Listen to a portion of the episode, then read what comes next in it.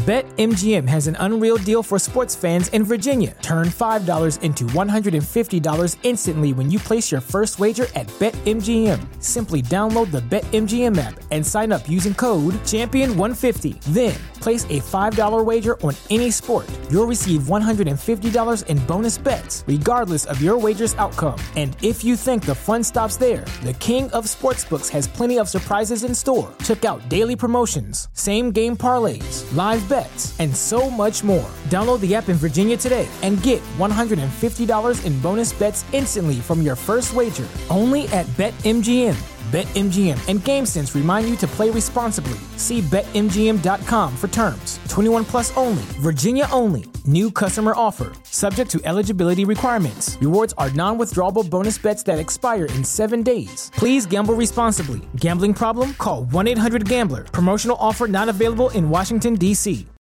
Hey, Jesse. This is Nikki. Um, I just wanted to deeply and sincerely apologise for not boosting your fragile little ego while addressing both of you on Facebook. I am so, so, so sorry. But who can actually blame me? Because I never listened to I Doubt It with Dollamore. The following broadcast may contain free thinking and open minded discussion, ideas, skepticism, and adult subject matter. Topics will be discussed using adult language, sometimes gratuitously. Get ready to move the conversation forward. This ain't your granddad's news and comment show. This is I Doubt It with Dollamore. All right, everybody, thank you for joining us. Welcome to this 350th episode of your listener produced, listener supported I Doubt It with Dollamore. I am your host, Jesse Dollamore, and sitting across from me, my talented, pseudo intellectual co host, the lovely and, and, and, and wonderful Brittany Page. Uh, spoiler alert. Little, little, little teaser Yeah. of something that is to come. Something very kind and uplifting. I also am joined, we are also joined Yes. By someone who is an Ivy League educated. I, it's getting it's getting tired. Just say the third cuck. yeah, the the third the third cuck, Drew Levine. Well, you know that intro does get better with age. It's like a fine wine. So the you cuck might one or the Ivy League educated lawyer. the, the, that first one, but the, the second one I think is getting a little stale. yeah, It's only okay if you do it because if he were to do it, then he'd be like Donald Trump. that's right. Which Yeah. we're gonna. Spoiler alert. Oh, sorry. We're, we're we're gonna get there too. All kinds of spoilers. So before we do though, we have some sad news. There are many many listeners to the show who communicate with us on a regular basis and have become uh, I don't know if I'd say super fans, but uh, they are host favorites, not fan favorites. And we received some bad news this week about one of our absolute favorites in the Netherlands, Nikki. we got this email from her brother. Hello, Jesse and Brittany. I'm sorry I have to send this by email. Nikki has passed away this evening in the presence of Wilco and her family. She went peacefully without any pain or regrets. My sister has always listened to your podcasts with a big smile and was a huge fan. Thank you for inspiring her. And this is uh, hard hard news for Brittany and I. Um, she was an early an early listener of the show. Yeah. and also early to catch the spirit as you heard in the, the the drop at the beginning Yes. she she caught on that we were we were making fun and and making light and being self-deprecating is a-okay in our book we we we loved it and the the moments that we had with her um directly communicating on on video calls and chat sessions were were beautiful moments that I that I won't forget. And I want to take a moment to share with you guys a little bit about who Nikki was and what I did is I went back and I pulled the two different times that she participated in our Thanksgiving episode. And I want to share those with you as well as a letter that Wilco, her her boyfriend, fiance, significant other, shared with us to read to her on a Thanksgiving episode. So here we go. This year I have a lot of things to be thankful for. I'm thankful for my family, my brothers who've grown into wonderful men, husbands, and fathers. My sisters in law who are loving and caring and amazingly smart and fiercely independent. My nieces and my nephew who've shown me that I have a love inside of me greater than I ever thought possible. My mother's best friends who sort of adopted us after her death and who've become family in their own right. I'm thankful for my best friend who's shown me the true meaning of friendship. I'm thankful that I have someone in my life who gives and doesn't demand, who helps me grow and learn new things each and every day. I'm thankful for old acquaintances who've become new friends. I'm also thankful for the unexpected but amazing turn my life has taken after losing my sight. I honestly thought for a while that my life was over, but then I discovered a talent I never knew I had painting. I'm thankful for the new direction my life has taken as a blind artist and the chance I have to develop and grow as a painter. I'm thankful for the great people I get to work with here and abroad. I'm thankful for my guide dog Zoe, who keeps me safe and makes my life a hell of a lot easier. I am thankful for living in an age of miracles and wonders with technologies that make it possible for me to be completely independent. And I'm thankful for those technologies that make us all into neighbours, whether we live one mile or a thousand miles apart.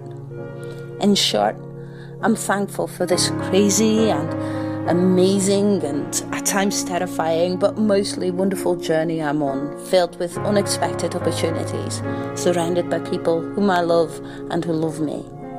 These are the things that make life truly worth living. Now, what she says there is more profound and true or just as true as then as it is today, that we are friends with her. We feel that loss. Having never met her, we don't know Nikki personally. Well, we do. We do. And it's the technology and the ability to cross the ocean. And I'm thankful for that.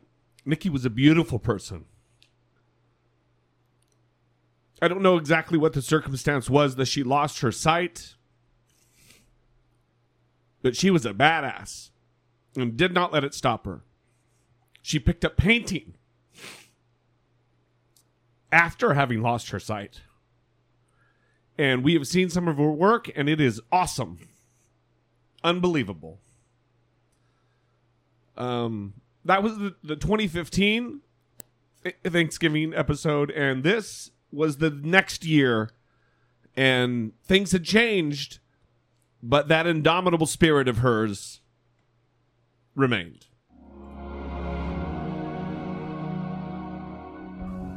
To be honest, until a few moments ago, I wasn't sure I was going to submit anything for the Thanksgiving show. Um, this year has been a really bad year for me had a health crisis at the beginning of this year. Then my dog got cancer. And on election day, of all days, I found out that I have cancer. So, no, I don't feel like I have a lot to be thankful for. But on Tuesday evening, my friends, my family all came together. And they've shown me so much support throughout this year. And now they're doing it again. They're taking care of Biz, making sure that I have everything I need, all the support I need.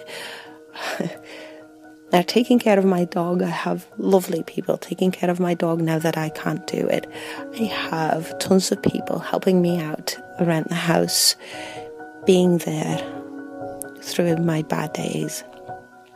I don't know what the future is going to hold for me. It's going to be a tough and scary time. But I do know that I have so many friends and such a good family who love me and who are willing to drop everything for me. And that really is something to be thankful for. It doesn't make it better, but it does make it bearable. So, this year, I'm thankful for my brothers, for my sisters in law, for my partner, for my best friend, for all the other friends and family who are there for me, taking care of everything. Thank you. I think um, something that that you said is we don't we don't know her personally, right? But through her sending in these communications, I feel like we were able to understand her character. Yeah. And even just listening to her there, you know, describing the bad news that she got, and you're able to see that she just has this spirit, um, this indomitable will that is truly remarkable. And um, I'm thankful that we're always going to have those messages Yeah. because they're inspiring. I mean, listening to that right now, it's difficult not to get emotional because of the loss, but also because of how inspiring w- what she said is. Yeah. And And, I- then go ahead, Drew. Sorry. uh, you know, obviously, I've only been around for a short amount of time, and I didn't get to connect with Nikki the way that you guys did. But I just want to say that I'm really grateful for you guys for creating a platform where someone who is as awesome as Nikki is and her has that kind of character can feel safe to be vulnerable in the way that she was when she called into the show. So I just think this is it's really a testament to the wonderful work that you guys are doing and what you are bringing to the world. So I I think you guys should be proud of that too. No, I appreciate it. Um, next, and th- this will be it. Um, we might close with some remarks, but um, Wilco, her partner, wrote in. Well, we kind of explained it. It was on last year's um, episode, and he wanted to uh, su- surprise her with a letter he had written her, read by Brittany, and uh, here it is. This is new in our three years of doing this episode. This is this is a new thing. We got a request yesterday via Facebook, Right. From the significant other of a listener. a longtime loyal listener. Right. And he wanted us to read a letter from him to the listener, Nikki. And we have known Nikki for a while now. And we've never met her, but we're very fond of her. And she's been a longtime listener and supporter of this show. Absolutely. And we recently found out that she is sick. And he wanted us to read this letter to her. And I'm not going to be able to make it through the letter without crying um, because when I found out the news um, about the listener, I was obviously very upset.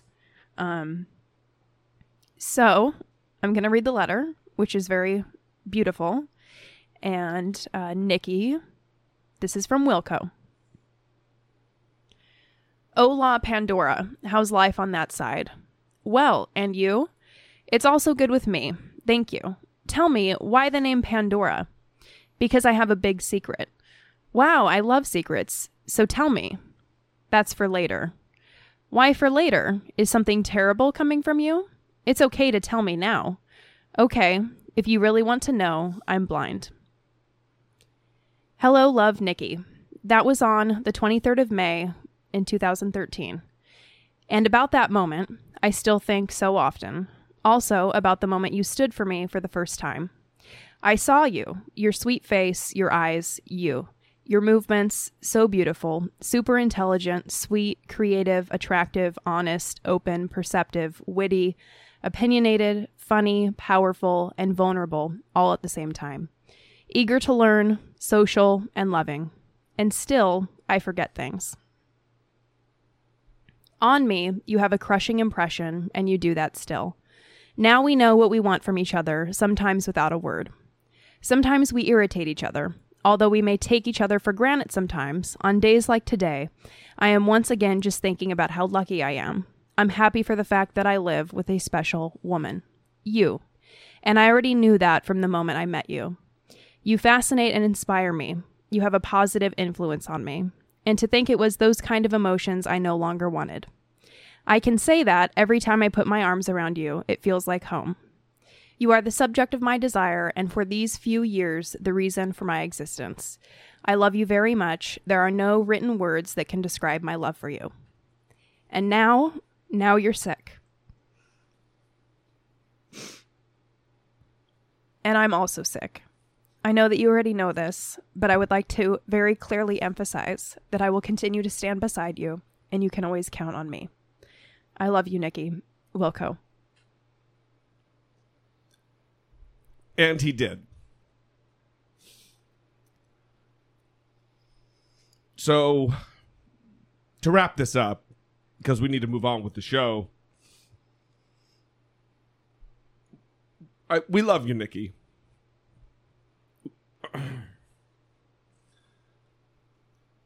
We've appreciated your contributions. And that w- that which we learned from you.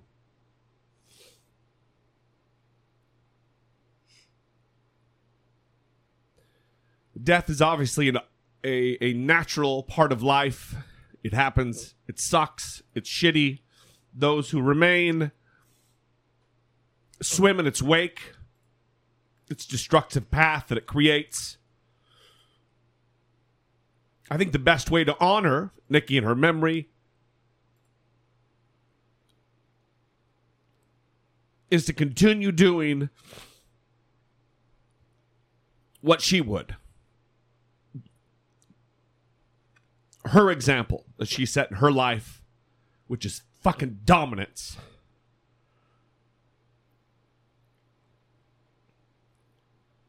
With an attitude, being a winner. She was. Anyway, thank you guys. We appreciate you uh, for putting up with uh, that personal moment. Um, some, adding to something Drew said, not adding, but springboarding from it. It does make me feel good that all of us together, Brittany and I, and the audience, and our our, our many uh, regular guests on the show, we're able to share in something pretty special here. You know, it's not every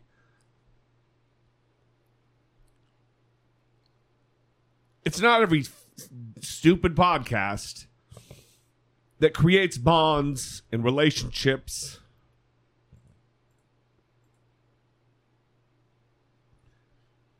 Like this, or has moments like this. And I am beyond words pleased, exceptionally happy that we're able to share sad times. I, I don't know exactly what the phrase is, but um, without moments of darkness and sadness,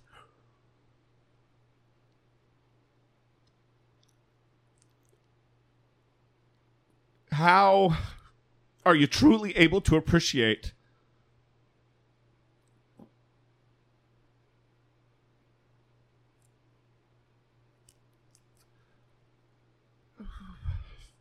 real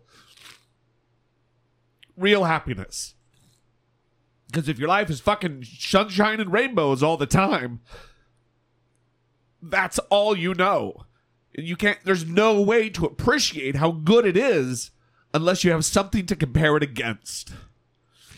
And it's moments like this that bring into perspective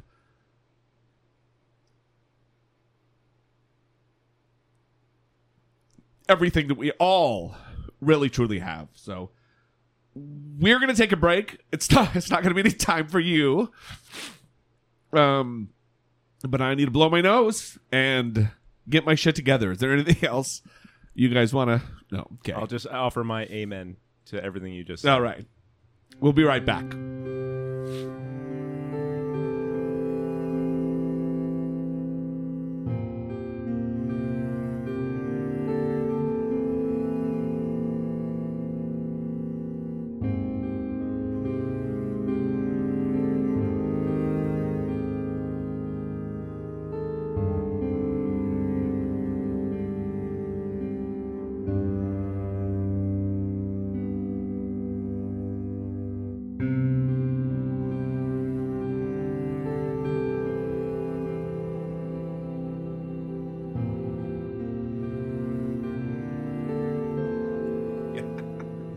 Hopefully, something funny. All right, we are back. Blink of an eye. My glasses are foggy, but we are going to press on, persevere. Let's move on to an email that we received uh, this morning, in fact, uh, from a listener. And uh, someone needs to turn their phone off because that is not how podcasts work. That's not me. Drew, that phone should be on silent, sir. Yeah. So, Brittany, if you would uh, read this uh, very positive, uplifting message from a loyal listener. Enough with the self aggrandizing, pseudo intellectual special episodes. No one wants to hear a bunch of whiny PhD grad students yield the floor to each other so they can talk about irrelevant, arbitrary nonsense. Your show used to be great, but now its idleness of specious unoriginality grates on my nerves like a broken clockwork septic tank. You're not George Santayana. I don't know who that is or how to say it. I'm so elitist. Yeah, I'm not. I, I'm such an intellectual that I don't know who the fuck that is. George Harrison or King George III, but more like a modern George Bush, spewing nonsense because you fall for the myth that having a degree gives you some ardent mind that you just have to share with the world. Your show is now like this. Pseudo intellectual one. I must say, the realm Cartesian notions of essence schemes in expressive Babylon astrologers. Don't you agree? Pseudo intellectual two. Here, here. It's all about the aspect of endurance, abstraction from transition, and assuming certain types of entities that all pervade patterns of behavior. My degree tells me so. Pseudo intellectual three. Goddamn. I assume that's me. That uh, has to be me. What do you mean? I know, you? I'm joking. Goddamn. grad school and even high school are over with. Move on for fuck's sakes. Love Marla. Love Marla. I can tell there was a lot of love in that email. A lot of love of looking words up before she sent it in. So Marla didn't like the episode with Nikki. Apparently, that's the case. Apparently, she thinks that grad school is over. So grad school's not over for Nick. Actually, he's in his last year. He's a doctoral candidate, so he still is in grad school. He's getting his PhD. Yeah. Um. Well, can I say something first, right away? No one's ever claimed on this show to be an intellectual. Ever. Come the fuck on. What show are you listening to if you think I claim I'm some lofty, over the his shit intellectual? Get the fuck out of here.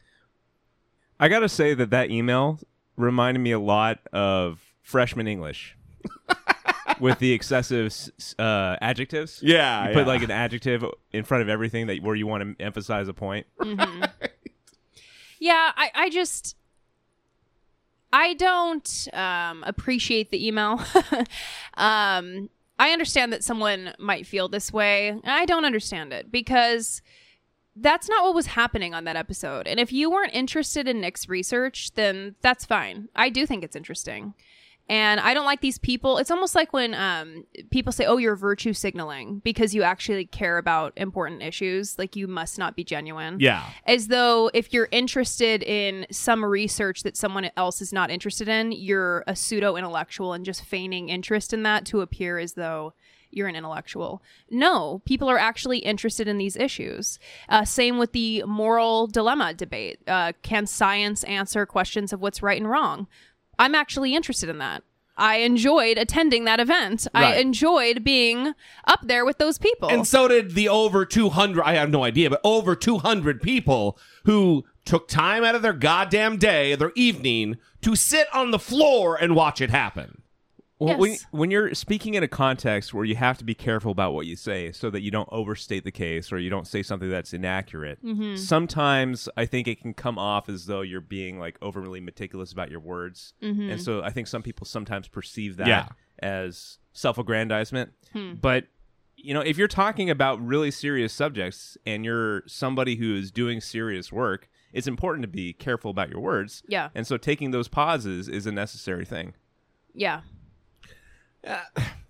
Get the fuck out. Of. You know, he- here, here's, here's, we're going to wrap with this. Uh oh. Marla, if the show used to be good for you and it's not good for you, I have the surefire method by which not to be irritated by it anymore. Turn it the fuck off. There's an off button. There's a goddamn stop button on your podcast thing. There's certainly a stop button if you're listening on the website. If I could ban you from the show, I would ban you from the fucking show just for your own mental health. Get the fuck out of here. Yeah, we- I'm not a, a, a, a self-aggrandizing anything. I'm an asshole who happens to be in a lucky position to have a fucking microphone. And a couple of people want to hear what I have to say. So if that bothers you, get the fuck out of here and turn it off. okay. I I will say that I appreciate if if I sound like I talk like this, that's great because I'm white trash. And I come from white trash and if someone hears this when I'm talking, I am super happy. Over the moon. That is great. that is perfect. Well, I'm appreciating this episode so far because we are seeing all the extremes of Jess- Jesse's emotional spectrum. You mean real? this is the real deal. I'm glad we took a few minutes there in between. Yeah. We shouldn't have. We should have just played it out. Oh, I probably would have been a little bit more mellow. And see how you reacted to in that case. Turn it off. You don't like it. Anybody? That goes for anybody. You don't like it. Turn it off. Why were you listening if you don't fucking like it? Why would you torture yourself? Create some angsty, anxiety riddled fucking situation in your mind because you don't like what three assholes on the radio are saying. Get the fuck out of here. Turn it off. How- God damn. How long do you think the email took to write? Well, I don't know how long do you think it took to look look up all those words. Well, everything. Well, I'm not even saying that. I'm just saying there it was like expertly crafted with the quotation marks around who was talking. I think I read it really well. I think it was meant to be read by me. well, sh- My voice paired well with the attitude. I think that was coming across. when someone writes an email, they certainly don't think I'm going to read it. yeah, I'm the goddamn guy. I'm not the the the hoity-toity language guy. Well, this is also part of like a, a theme and something that you've expressed some frustration about, Brittany, where people sort of treat you differently because you've engaged in your scholarly pursuits. yeah. And I can, I mean, it's clear that this has touched a nerve. All right. well, listen. I know. I know it's going to be difficult to go from "get the fuck out of here" to this, but I just banged my. moving glass. on. Support for I Doubt It with Dollamore comes from generous, engaged, intelligent, and good looking listeners like you by way of Patreon. Your support on Patreon for as little as a dollar a month helps keep the show going and move the conversation forward one podcast at a time. If you would like to join the ever-growing family of supporters, please visit patreon.com slash I Doubt It with Dollamore. Marla.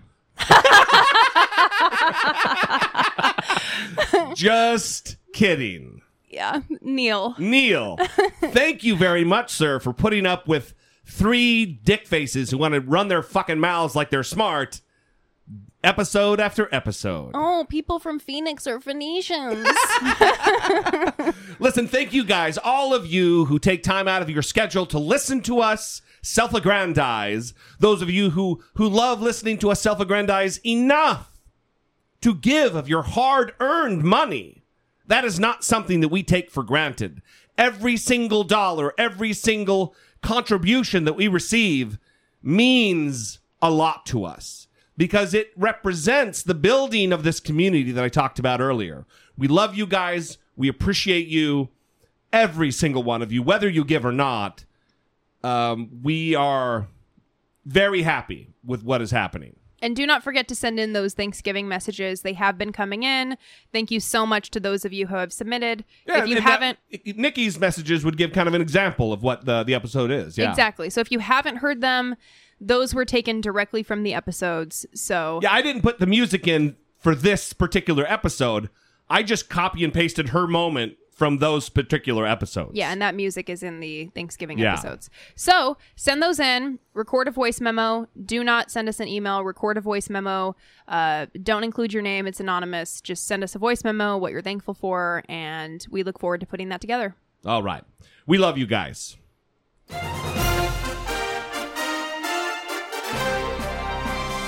Dollamocracy. Facing down pessimistic politics with realistic optimism. So we have been talking about the the issues that are starting to arise relative to Donald Trump's own party. Senator Corker, Jeff Flake, John McCain. We're going to get into this. Uh, John McCain gave an interview, I believe, with uh, PBS, in which he talked about the Vietnam era and some of the the problems that arose out of it. And one was the draft and how your there's a disparity in the draft about people who are joining and drafted who are at, at a in a low socioeconomic status, poor kids, many people of color who don't have a choice. One because it's the draft, and really they don't have a choice even if they weren't going into Vietnam because they didn't have options. Much like it is today, except we don't have a draft. Juxtaposed against the wealthy who were able to finagle and get their kids out of serving their country. Here's what Senator McCain, again, remember, the almost six years tortured in a POW camp at the hands of the North Vietnamese, John McCain. The legacies of Vietnam is that we, before we get into a conflict, we'd better have a strategy and a capability to win.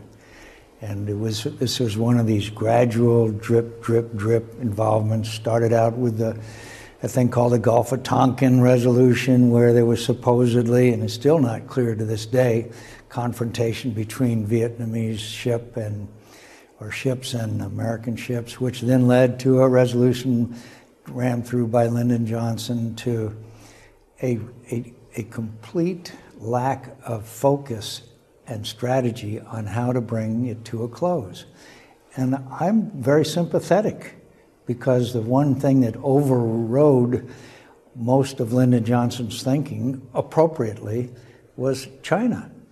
That we certainly didn't want to have a confrontation and a conflagration that would lead to a, a real conflict there. So it cautioned all of our actions so that it was a very gradual escalation, which then not only didn't harm the enemy, but it strengthened their resolve. And uh, that led, of course, to all kinds of implications and repercussions the, the New Age, the use of drugs, demonstrations. Right out here on this mall, there was a million people, or however many it was, that it really split our society in a way that, uh, that we uh, sometimes forget.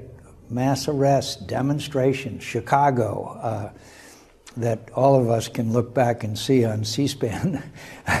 but it, it was a tumultuous time, and most of it was bred by the conflict. And one aspect of the conflict, by the way, that I will never, ever countenance is that we drafted the lowest income level of America and the highest income level found a doctor that would say that they had a bone spur. That is wrong. That is wrong. If we're going to ask every American to serve, every American should serve. Ah, you go, John McCain. Listen, I've got my problems with John McCain, but actually, I have a problem even right now with John McCain because when asked to, to specify, he's walking it back like, oh, I wasn't talking about Donald Trump. I think we all know. Well, he didn't say I wasn't talking about Donald Trump. You're talking about The View. Yeah, well, I don't know where he said it. Okay, well, he was asked on The View. I didn't watch it. I heard someone someone told me about it. And um, he said that he's he's just speaking generally about wealthy Americans who either had a migraine or a, a bone spur. So he was he was kind of walking it back by saying, you know, adding in migraine. But I mean, he's talking about Donald Trump. We Yeah. all know what he's talking about. Of about. course he is. I mean, I'm comfortable with him doing that and just letting it be the secret language of people who actually are intelligent and Yeah. care to analyze this stuff. Don't be an elitist. Not Joe. not this. I mean, he gives plausible deniability to like Sarah Huckabee Sanders, where she can just say, "Oh no, no, no, he wasn't talking about the president." But the rest of us rational people. we know Yeah. we know what's happening. Because bone spurs wasn't like the go to thing. It's what Donald Trump's doctor chose. Right. Yeah, that's a pretty specific ailment Yeah, that, it that he called out right there. Well, another Arizona Republican who has chosen not to run for re-election, Jeff Flake, announced his quote unquote retirement on the Senate floor. Here are a few excerpts we're going to have stuff to talk about because Jeff Flake's not a good guy. Let's not get it twisted here, folks. Jeff Flake is a uh, homo hostile, anti gay marriage, extreme right wing conservative. He's an Arizona conservative. You know, aside from that, what's been bothering me about all this is these these people waited until they were no longer seeking reelection to Yeah. come out and start saying these things. So I don't really care um, because until someone who has something to lose comes out and shows their spine, Yeah. I I don't really I'm not impressed by this. Corker included. But here is Jeff Flake. Here's a, a few excerpts from his uh, his retirement announcement on the floor of the United States Senate. Sustained incumbency is certainly not the point of seeking office. And there are times when we must risk our careers in favor of our principles. Now is such a time. We must stop pretending that the de- degradation of our politics and the conduct of some in our executive branch are normal. They are not normal. Reckless, outrageous, and undignified behavior has become excused and countenanced as telling it like it is when it is actually just reckless, outrageous, and, dignif- and undignified. When a leader correctly identifies real hurt and insecurity in our country and instead of addressing it goes to look for someone to blame, there is perhaps nothing more devastating to a pluralistic society. We have fooled ourselves for long enough that a pivot to governing is right around the corner. We know better than that. When the next generation asks us, why didn't you do something? Why didn't you speak up? What are we going to say? Mr. President, I rise today to say enough. I have children and grandchildren to answer to, and so, Mr. President, I will not be complicit or silent. If I have been critical, it is not because I relish criticizing the behavior of the President of the United States. If I have been critical, it is because I believe it is my obligation to do so, and as a matter and duty of conscience. I've decided that I would be better able to represent the people of Arizona and to better serve my country and my conscience by freeing myself of the political consideration that consume far too much bandwidth and would cause me to compromise far too many principles. To that end, I am announcing today that my service in the Senate will conclude at the end of my term in early January 2019. So he's got a year and a half left to cause problems for Donald Trump, which, as much as we don't like him, if he is going to be, in any measure, a thorn in his side, that is something to look forward to, even though generally not a great guy. However, one more thing I want to add, then I want to talk to you guys about it, is that you might think his language is a little bit weak, but you have to keep in mind there are very strict rules and, and traditions about what kind of things you can say on the Senate floor about sit- seating pre- sitting presidents and your your colleagues in the Senate, both past and present. Would something like Marla's email be allowed? Yeah, yeah, Oh, it would. Yeah, Okay, probably. good. Yeah. probably. So I think that you know if they catch him in an interview, he might light it up a little bit more than that, and that's what we're going to get to next. If you guys don't have anything, Bob Corker got ambushed by Manu Raju and went on for a six-minute screed, not saying nice things. Well, can I just make a quick comment about Jeff Yes. Flake? I I'm pretty offended at what he's doing. I mean, didn't he just come out with a book? Didn't he just like write a book like the the principled conservative or something like that? Yeah. This seems to me his career is already over. He- Yeah. He, would probably get primaried if he were to run for reelection because his approval rating is that low.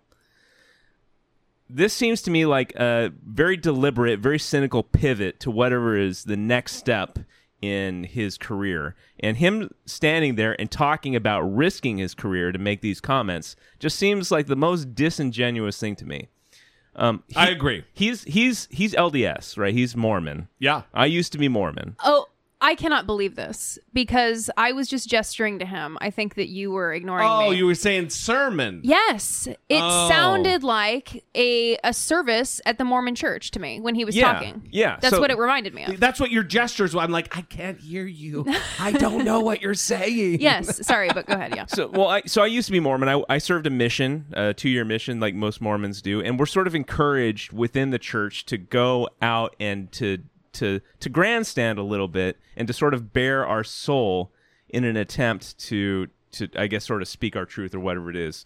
When I was involved in that, it was always self serving. Like I, I didn't really even maybe didn't even realize it at the time, but it was sort of a, a way for me to sort of build you know to to build my own brand Yeah. and I that's what I think is happening here. Like he seems like not I'm not I don't mean to say that all Mormons do this, but Ah, come on.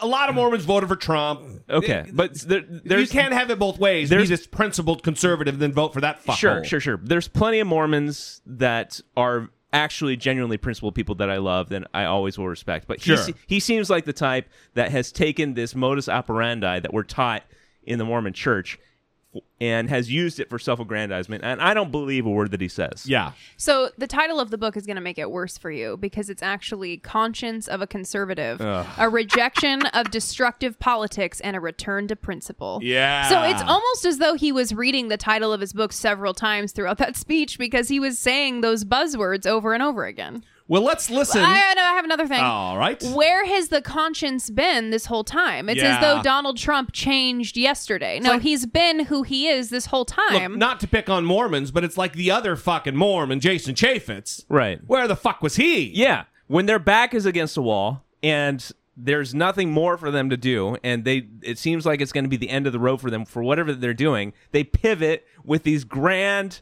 gestures, saying, "Oh, I'm going to stake my claim, and I'm going to retire, and I'm going to I'm going to do something that's really principled." Fuck off. That is not principled. Wow.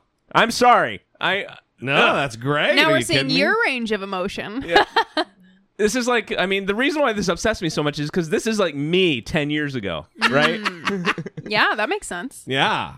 Ugh, I'm sorry. No, are you kidding me? back to very sophisticated, very calm, measured Ivy League educated attorney. Right? I promise I'll be that guy from here on out. Do you have a good memory too? Uh, Is it the best memory? Yeah, yeah. Okay. All right, good. I, I was a very nice student. yeah, a nice student. Very nice student. Great grades. Perfect. So Bob Corker, non-Mormon Bob Corker, like I said, was ambushed by Manu Raju, the CNN wonderkin, and he asked him straight up about Donald Trump being a liar. The first part of this is while they're rapidly walking in the marble halls of a Senate lobby. So it's a little clippity cloppity, like there's you know the the fucking Budweiser Clydesdales are are accompanying them.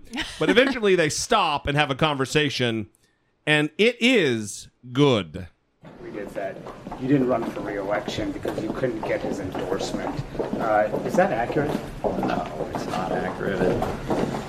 You know, nothing that he said in his tweets today uh, were truthful or accurate, and he knows it, and people around him know it. I, I would hope the staff over there would figure out ways of controlling him when they know that everything he said today was absolutely untrue. I mean, So- you said he's an untruthful president.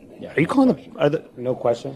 Yeah, no question. I mean, I don't. We grew up in our family not using the L word, okay, uh, and but yeah, just uh, I mean, they're provable untruths, provable.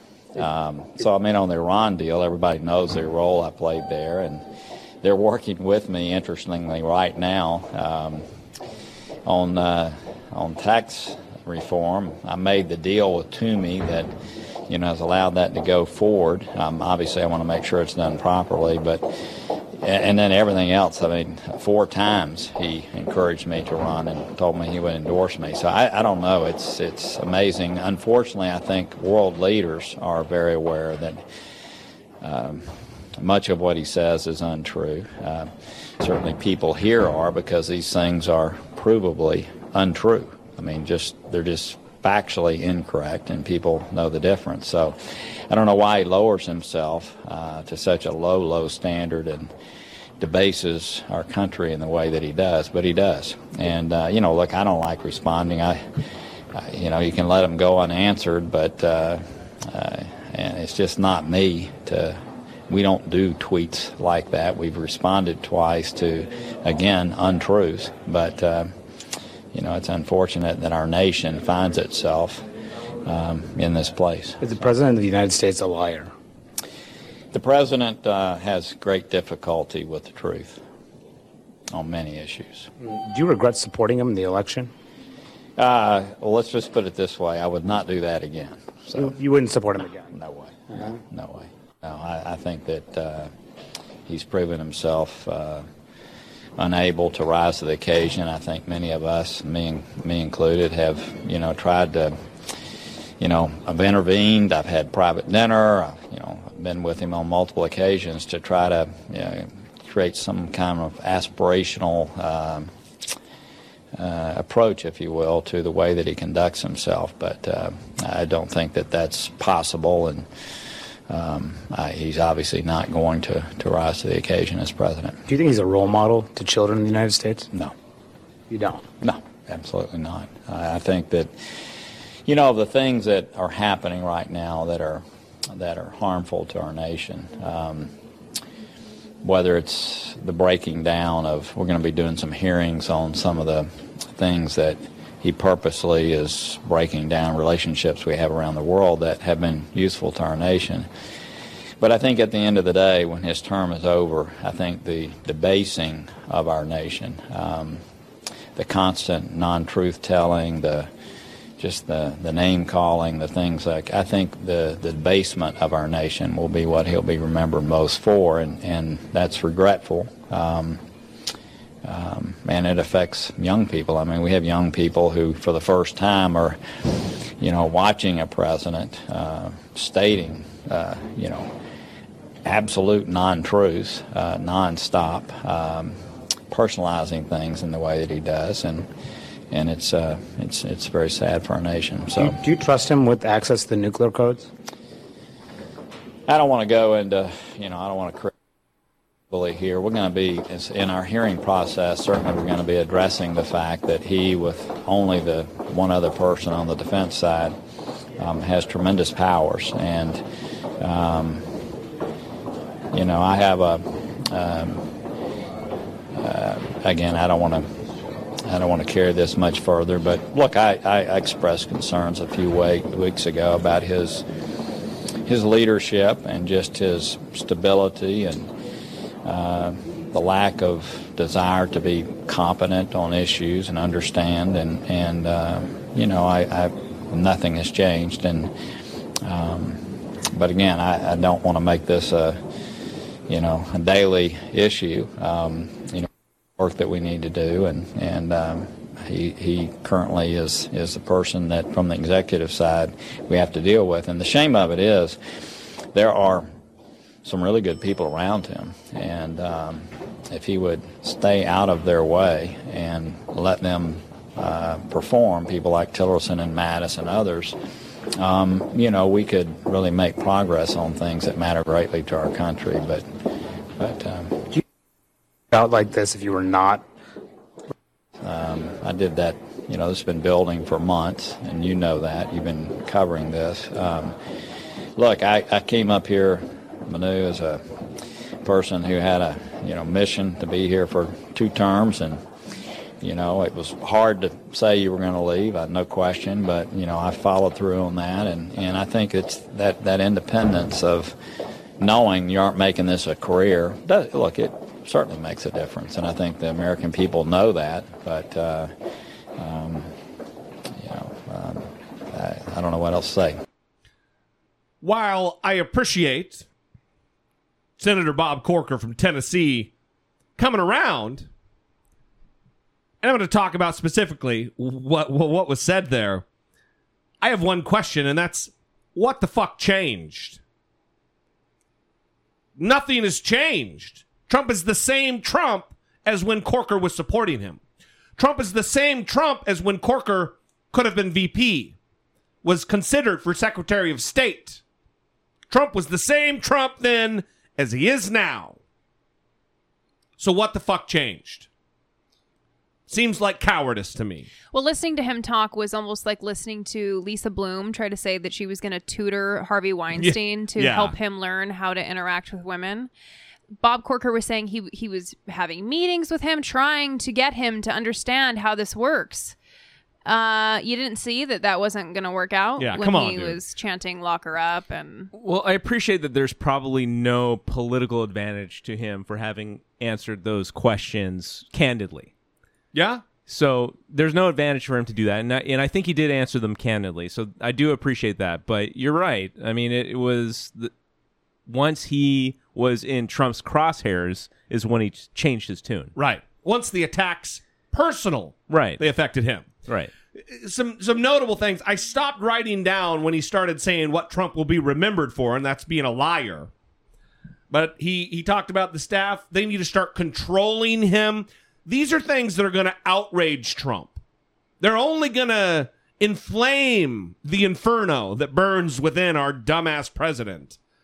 He says provable untruths, constant provable untruths. That world leaders know he's a liar. That he lowers himself. That he debases the country. And there's no way he would support him again. He wouldn't do it again. That he's unable to rise to the occasion to be president of the United States, and that unequivocally he is not a role model. All of these things that, that Senator Corker said are fucking spot on. It just bothers me that it took him eight months into the presidency to say them, and he also had a year and a half of campaigning to say them too. That's a problem. There is a problem. There is a cancer within the Republican Party that is not just Trump, it is cowardice. They are putting party ahead of country in a way that, look, I- I'm not that old, but I've never seen anything like this before. there is there is a you know some wisdom to the idea that you have to accept certain Sure. im- imperfect means to achieve the ends that you want to achieve. Because you don't win a war in one battle. Yeah. You have to lose a few battles to win the war. That's fine. Right. So, you know, I I'm not shy about saying that I wasn't super thrilled about Hillary, but I thought that I'm she was clearly not shy about it. Right, yeah. I thought I thought she was probably a means to some of the ends that I wanted to see happen in this country.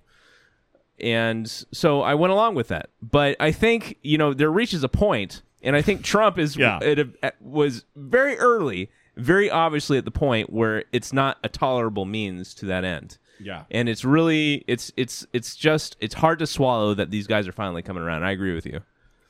Look, I'm happy about it. It- it is. It's great. It's fucking finally. Right. uh, day late, dollar short, we'll accept it that it's happening because hopefully there will be some kind of a groundswell, some kind of a. These are leaders in the Senate.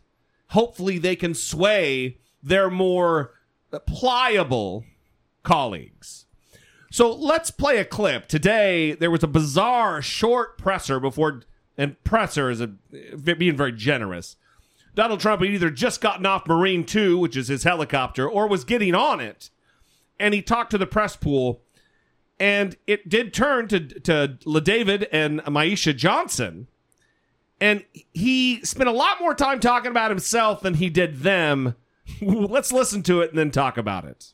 I can only say this. I was really nice to her. I respect her. I respect her family. I certainly respect LaDavid, uh, he, who I, by the way, called LaDavid right from the beginning, just so you understand. They put a chart in front, LaDavid, says LaDavid Johnson. So I called right from the beginning, there's no hesitation. One of the great memories of all time. There was no hesitation. I think she's a fantastic woman. I was extremely nice to her, extremely respectful. Mr. President, you, you made, you made four phone calls to four different families that day.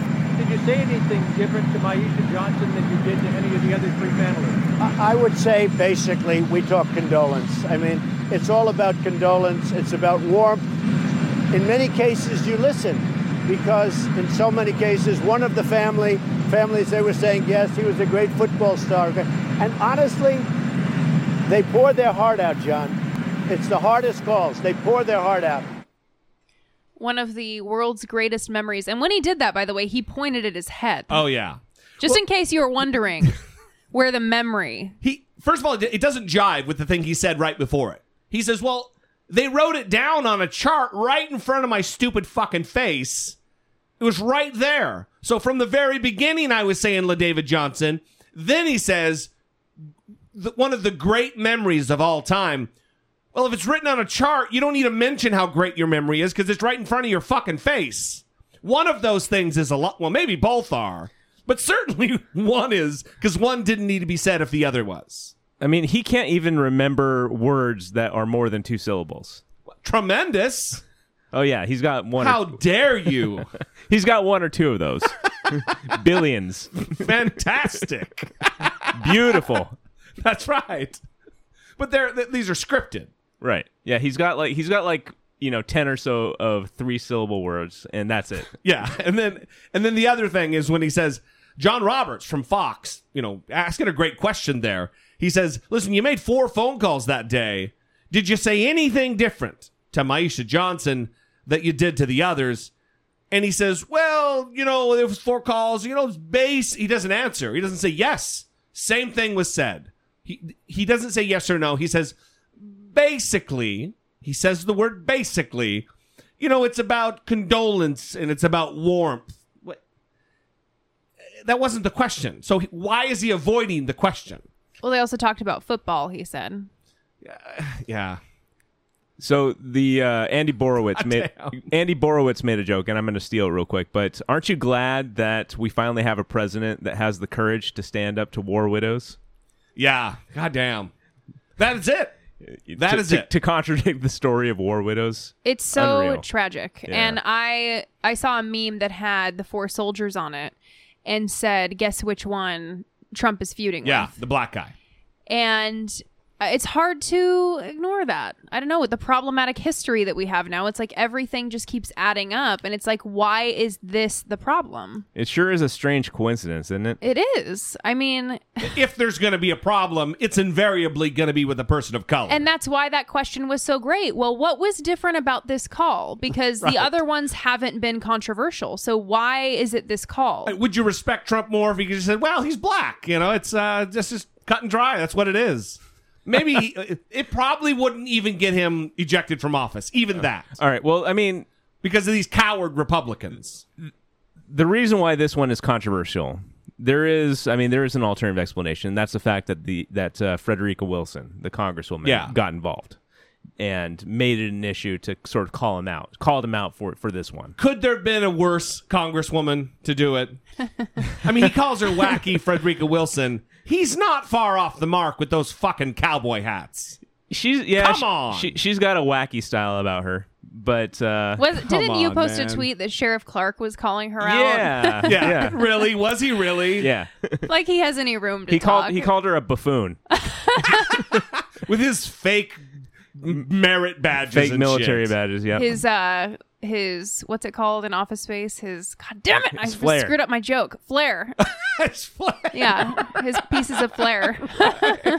and the giant cowboy hat. that he wears in wisconsin yeah, his giant cowboy hat that makes him look like he has a little tiny pinhead.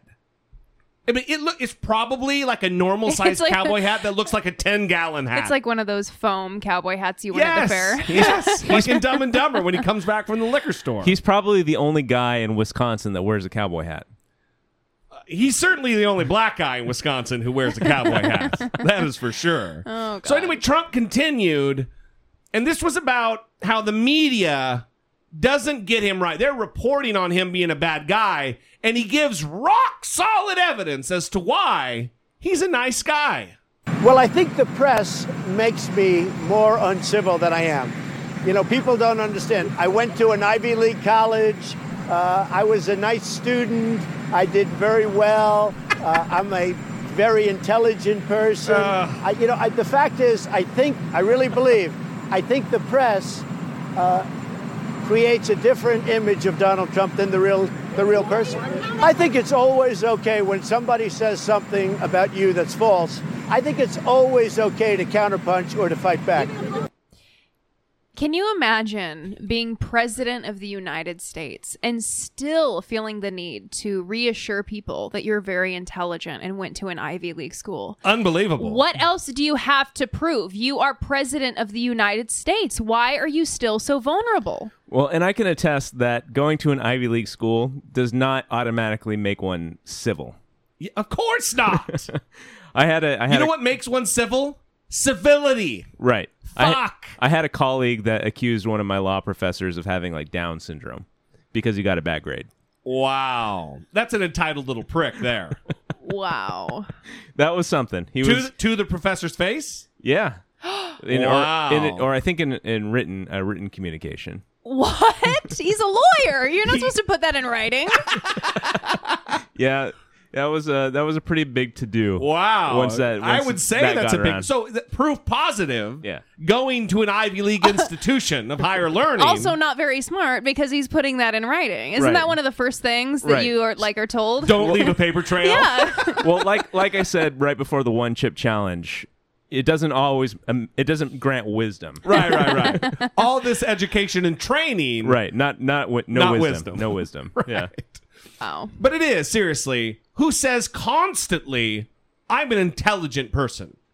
I'm think of the most intelligent. How many times did fucking Einstein say, "Oh, I'm very intelligent"? You think- That's a terrible accent. I'm sorry, everybody. You think uh, Stephen Hawking prefaces his books with Yes. a little forward I am saying, "By the way, intelligent." by the way, I'm very intelligent, so take this seriously." yeah, right.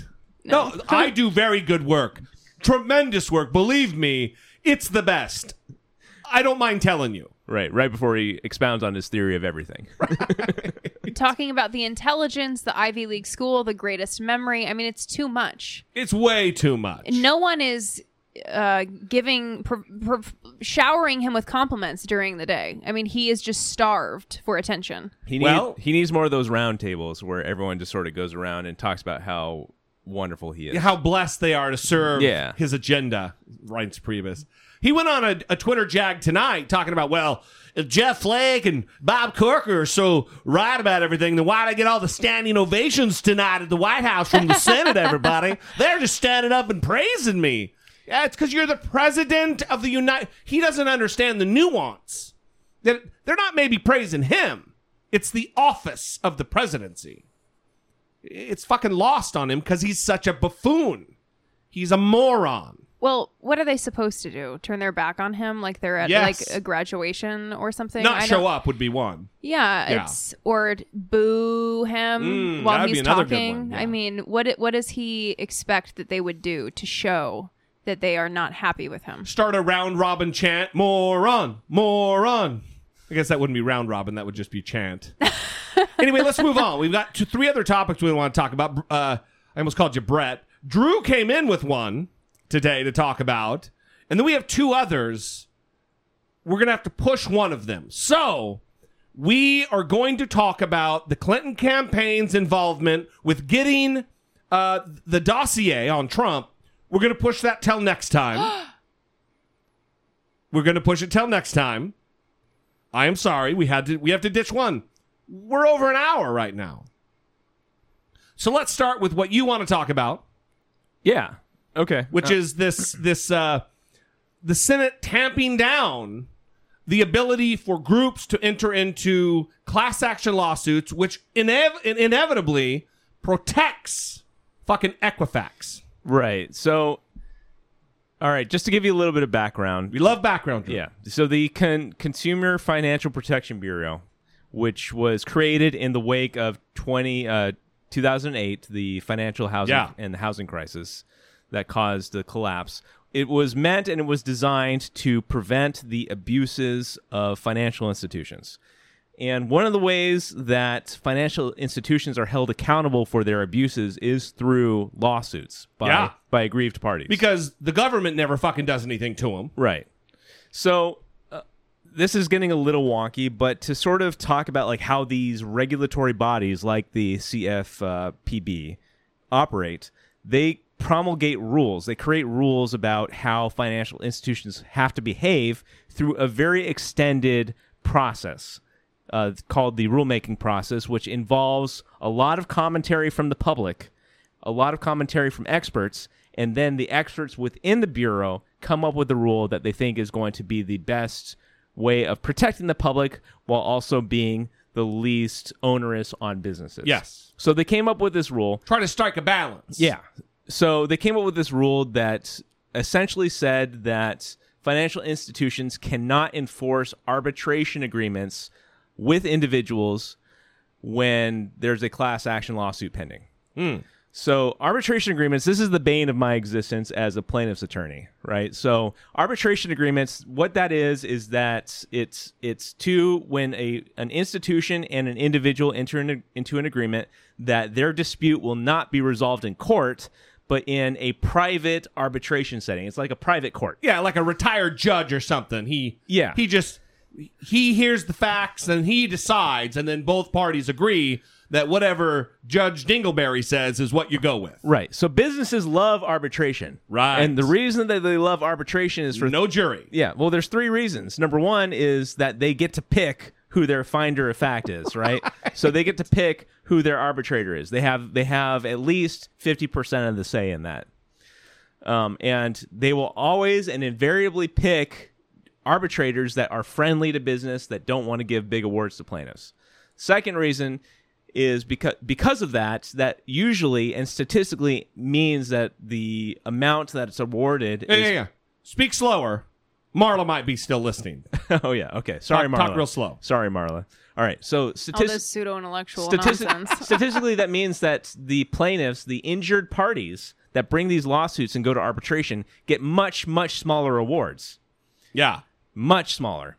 And uh, third, arbitration costs money so you have to pay this private arbitrator 20 30 40 thousand dollars so that actually prevents a lot of lawsuits so people don't actually even go through the motions because they can't afford to pay the arbitrator Yeah, out sure. front.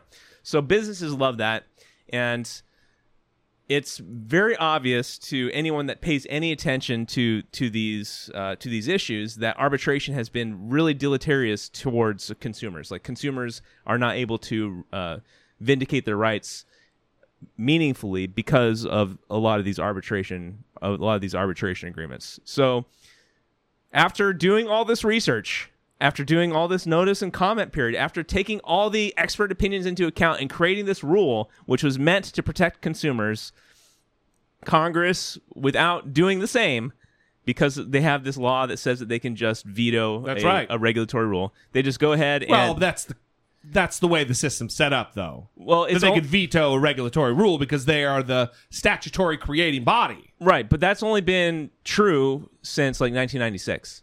This was a law that was passed uh, under the Gingrich in the Gingrich era, Hmm. and Bill Clinton signed it. And it was a it was a business friendly friendly law because you know it, we started to you know to drift more towards like a conservative a conservative way certainly of doing did, things. yeah. So, but th- so that's only been true for the last twenty years. But they so they you have six they have sixty days to do it. They did it, and consumers are going to suffer. And it's it's it sucks because a lot of work was put into this, a lot of thought was put into this, and now uh, people that are aggrieved by like Wells Fargo who committed fraud against their consumers. And now we're finding out even more how many more Yeah. were were were harmed by Right. Wells Fargo. Right. So a lot of people that are that uh, were let's really bring harmed- it current. I mean, that's pretty current. But let's talk about Equifax. Yeah. They they if you went on and signed up for their their consumer protection, their their credit protection, you signed. I think they said they waived it, but I don't know. Well, they also did it in a very surreptitious way, didn't they? Where you didn't necessarily know what you were signing up for. yeah, it's like you your thought, terms of service with iTunes. Yeah, you thought you were going to check to see if you were affected, and then you like clicked next or something and signed up for something that they weren't clearly stating, and then all of a sudden, which was it agreeing done. you won't you won't- you you don't have the ability to sue us anymore. We're going to enter into arbitration Right. to settle this. Yeah. Yeah. So which which this completely takes them out. They're in the clear. Well, and it, it's it's so perverse because when companies don't face that kind of liability for messing up the way that Equifax did, they're Mhm. not going to safeguard against it. It's too Right. expensive to do it. Um, when I did uh, when I did nursing home litigation, nursing homes would literally not take care of their patients and not not make sure that they had high quality standard of care because they knew that arbit like no one would ever take Right. an arbitration. Little to no um, recompense. Yeah. Jesus. So it's it's so Right. it's so upsetting that company. I mean this and the big businesses have been pushing for this and pushing for this and pushing for this because they're not going to be held accountable. Yeah. And so they're not going to spend the money to sh- uh, to shore up protections, and consumers are going to suffer. And I'm just really upset about it. And Well, it's important stuff. it's important stuff. You hear Um, that, Marla? This does matter. Yeah. Very important stuff we're talking about. Well, you, do you think when you hear people talk about um, being more pro business that they just don't understand the nuance of these kinds of arguments? Yeah. I mean, most people wouldn't. I mean, how would you, right? Mhm. I mean, I barely understand it myself, and I, you know, I, I practice in this field. I fell asleep for like three minutes during that whole thing. So, yeah. I I, was it. wide awake. All right, on to the next. The other one is the the, the authorization of use of military force. In the Constitution, actually, uh, Chris Cuomo does a good job of explaining this clip about Article 1, Section 8 of the Constitution and where the, the war powers reside, the power to declare war.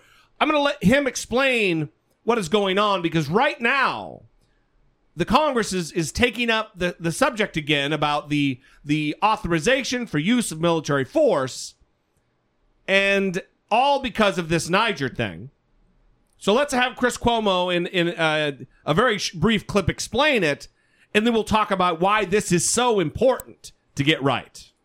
The law is clear. Fact. Article 1, Section 8 of the Constitution lays out the powers of Congress, and one of the most prominent is the power to declare war. They're supposed to hear a case from the president and military advisors and vote on whether or not to put U.S. blood on the line. So, what happened?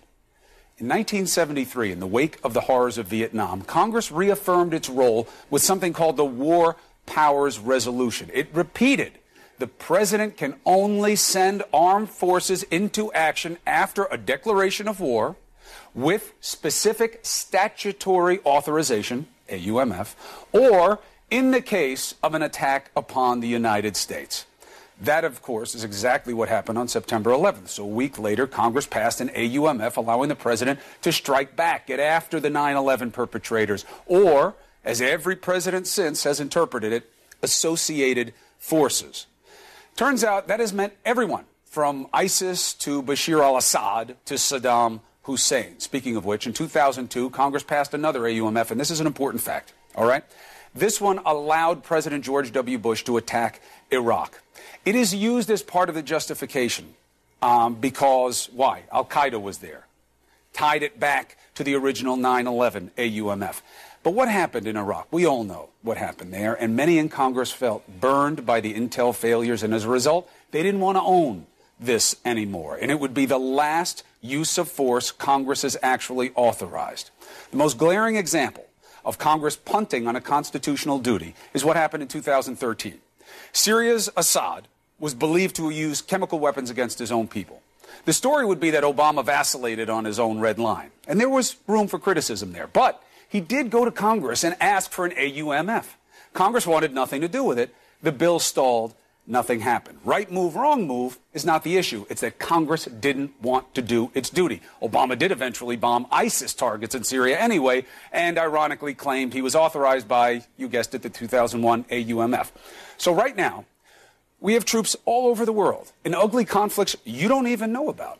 But the duty to make the case and vote on this risk of blood and treasure has been avoided by this weak rationale that it is all related to 9 11 and that AUMF. Our troops are just advising, like in Niger, where they died. Advisors like the four men and their families. We're told their sacrifice is sacred. So the question becomes when will our lawmakers respect what is sacred and do their duty by fulfilling this need to debate and authorize military force? Couple of things. First of all, a couple of years ago, when all that was going on with Obama, talking about advisors. No, we're not going to have boots on the ground. They're going to have an advisory role.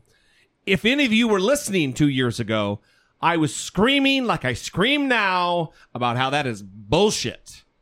That is boots on the ground. There's no way to redefine them and give them a different duty.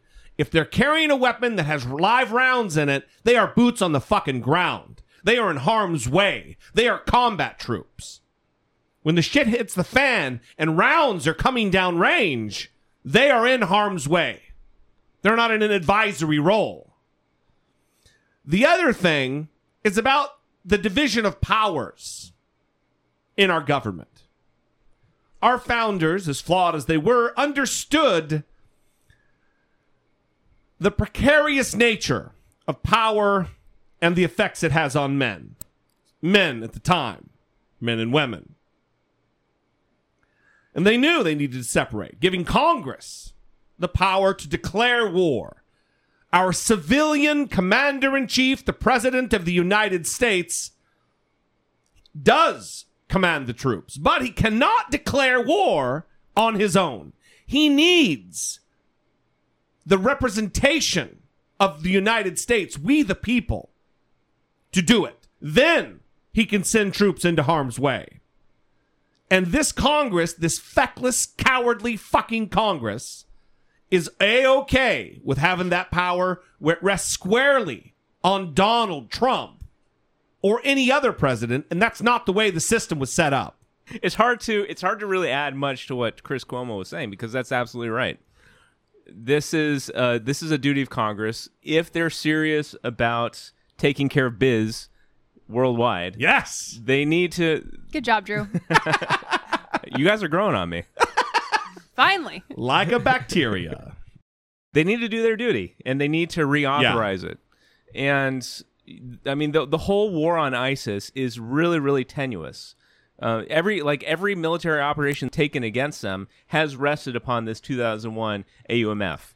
Whi- Which is 16 years ago. It's almost a generation ago. Right, and there is there is some connection between Al Qaeda, which was specifically articulated in the 2001 AUMF, uh, and ISIS, but they have s- since, you know, uh, they've split. There's a schism there. They they're not buddies. Like they're they're actually in competition with one another. ISIS and Al Qaeda. Yeah, absolutely. Yeah. So I mean, you can't just look at the entire Mus- you know Muslim world, Or just Sunni Muslims. Both groups are Sunnis. yeah, or you can't even do like, that. or even the you know the entire like jihadist world, Yeah. and say they're all the same. No, they're not the same. Like if you're gonna authorize action against one uh, against an enemy, you should probably be very specific about it, so that you don't invest the president of the United States with the kind of power that Donald Trump currently has. Well, And- uh, uh, sorry. At the very least, what they need to do is have it sunset, just like they do with gun regulations. Right. Oh, we're gonna have an assault weapons ban, but it's gonna sunset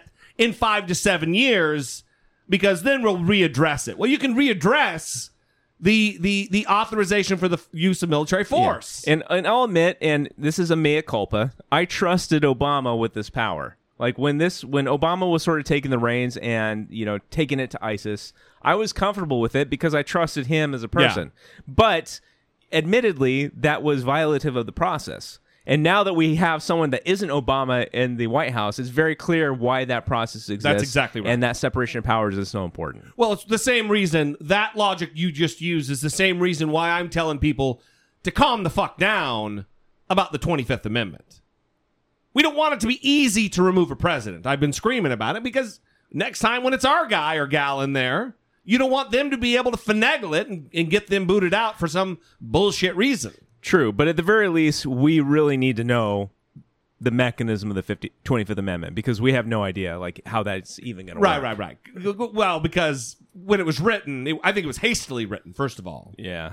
But anyway, that's another that's a topic for another day. Quit trying to sidetrack me. I know Sorry, what you're man. doing. Sorry, man. This That's a is big old punt. Fucking bullshit. So speaking of taking care of biz, Drew, thank you for segueing our segment.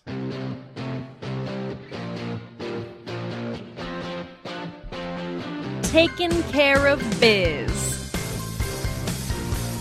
J Tap. Of course, it's Jay Tapp. Jake Tapper. Jake Tapper from CNN. Yes, he was on with Stephen Colbert, and they had a beautiful interview. A little, Uh, little Chatsky. yeah, yes, talking about Jake Tapper's tweets because he is savage on Twitter. Mhm. And if you don't follow him on Twitter, you need to because sometimes he spars with Bill O'Reilly. Yeah, it's not just the news. No, It- it is. It's some some some good time. taking care of biz. Um, Bill O'Reilly uh, took a poke at you a couple of days ago, and you responded uh, with uh, lightning speed. You you you tweeted this. He tweeted this at you. Sean Hannity kicking serious butt in ratings. Tapper on CNN as low as you can go. Within Which, ten which, by the way, just fact check. Like our ratings are fine. I, he was just he just wanted to take a shot at me because I had been mentioning him as a sexual predator on air when we were covering the Harvey Weinstein scandal. We also pointing out that also pointing out that this is this Weinstein is not the only one. There, you know that that O'Reilly and, and Ailes were horrific sexual predators at Fox. And uh, within 10 minutes, you tweeted back, Low would be sexually harassing staffers and then getting fired for it, humiliated in front of the world. Now that would be low. yeah.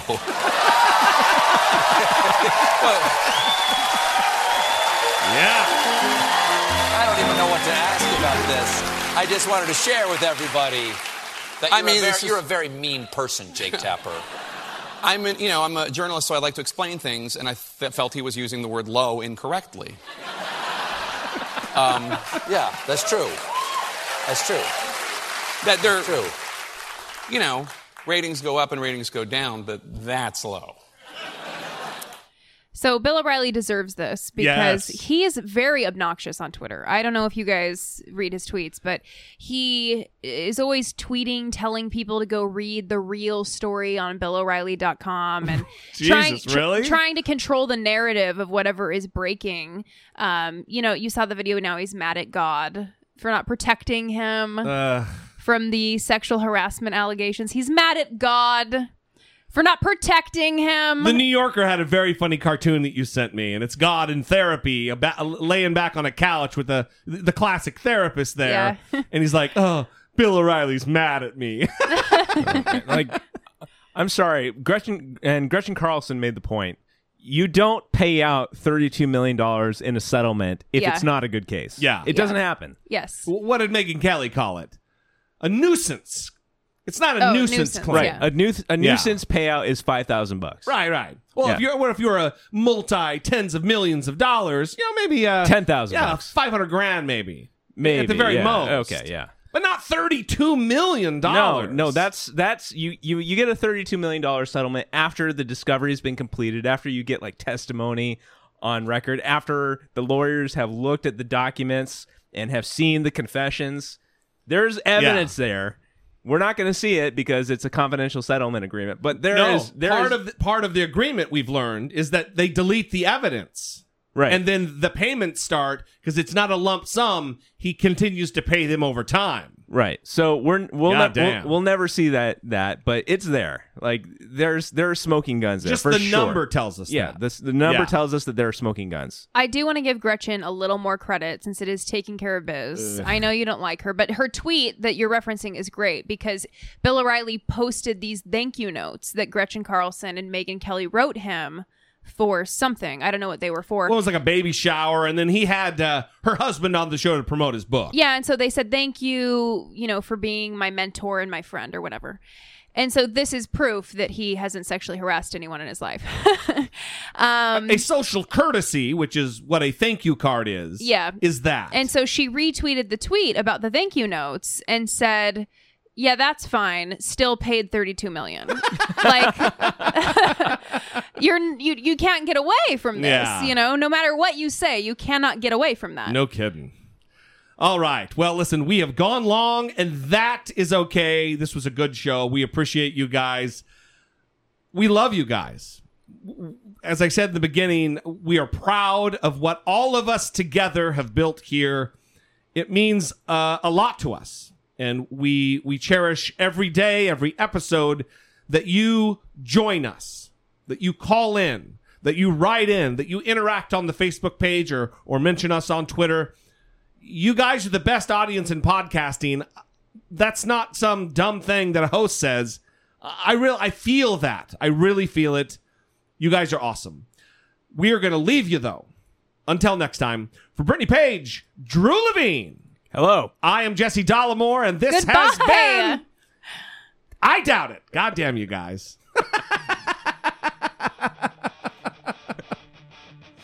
if I sound like I talk like this, that's great because I'm white trash, and I come from white trash. And if someone hears this when I'm talking, I am super happy. Over the moon. that is great.